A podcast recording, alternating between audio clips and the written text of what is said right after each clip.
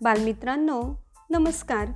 मी विजया गायकवाड आणि आपण ऐकत आहोत आपल्या ऑडिओ कथा मालिकेतील आजची गोष्ट. गोष्टीचं नाव आहे बहरलेला वृक्ष. ही गोष्ट आहे शालेय विद्यार्थ्यांसाठी बोधकथा या पुस्तकातील. चला तर मग ऐकूया गोष्ट. कर्णासारखा दानशूर अशी त्या राजाची कीर्ती होती. त्याच्या दारातून कुणीही याचक रिकाम्या हातानं कधीही परत येत नसे.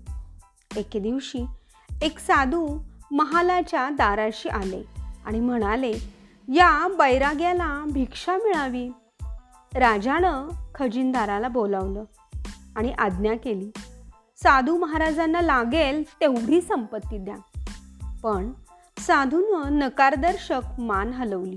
ते म्हणाले दानशूर राजा तुझ्या राजभांडारातून आम्हाला काहीही नको. हा पैसा आम्हाला वर्ज्य आहे. तू स्वतःच्या कमाईचं काहीतरी भिक्षेत घाल.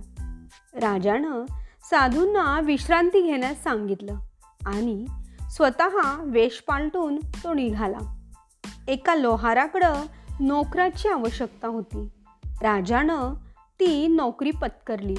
दिवसभर घन मारले.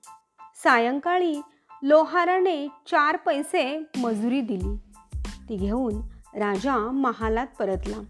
त्यानं आपल्या कमाईचे ते पैसे साधू महाराजांच्या हातावर ठेवले. साधू महाराज होते पक्के वैरागी. त्यांना पैशा अडक्याची काय गरज असणार? त्यांनी महालाच्या दरवाजातून ते पैसे बाहेर फेकून दिले. राजा त्यांच्याकडे पाहतच राहिला.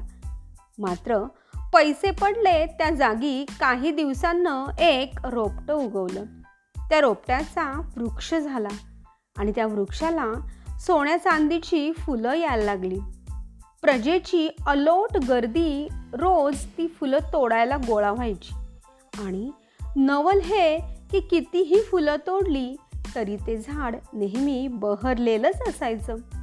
राजानंही हा वृक्ष बघितला. तो भर रस्त्यावर असण्याऐवजी आपल्या उद्यानात असावा अशी इच्छा त्याच्या मनात निर्माण झाली. त्यानं तो वृक्ष उपटण्यात येऊन आपल्या बागेत पुन्हा रोवण्यात यावा अशी आज्ञा सेवकांना दिली. त्यांनी तसा प्रयत्नही केला. दोन हत्ती लावले झाड उपटण्याकरिता. पण व्यर्थ.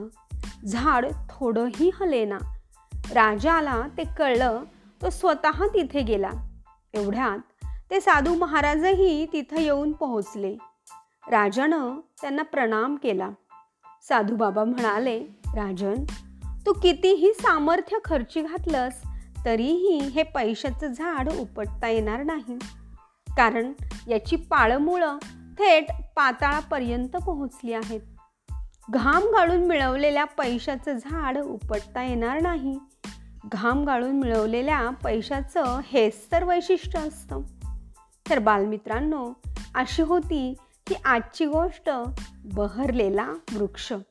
यातून आपल्याला हाच बोध मिळतो की आता असं पैशाचं झाड काही येणार नाही मात्र त्यातून हा बोध मिळाला आहे की आपण जे कष्ट करून मिळवतो त्याचं फळ नेहमी टिकून राहतं.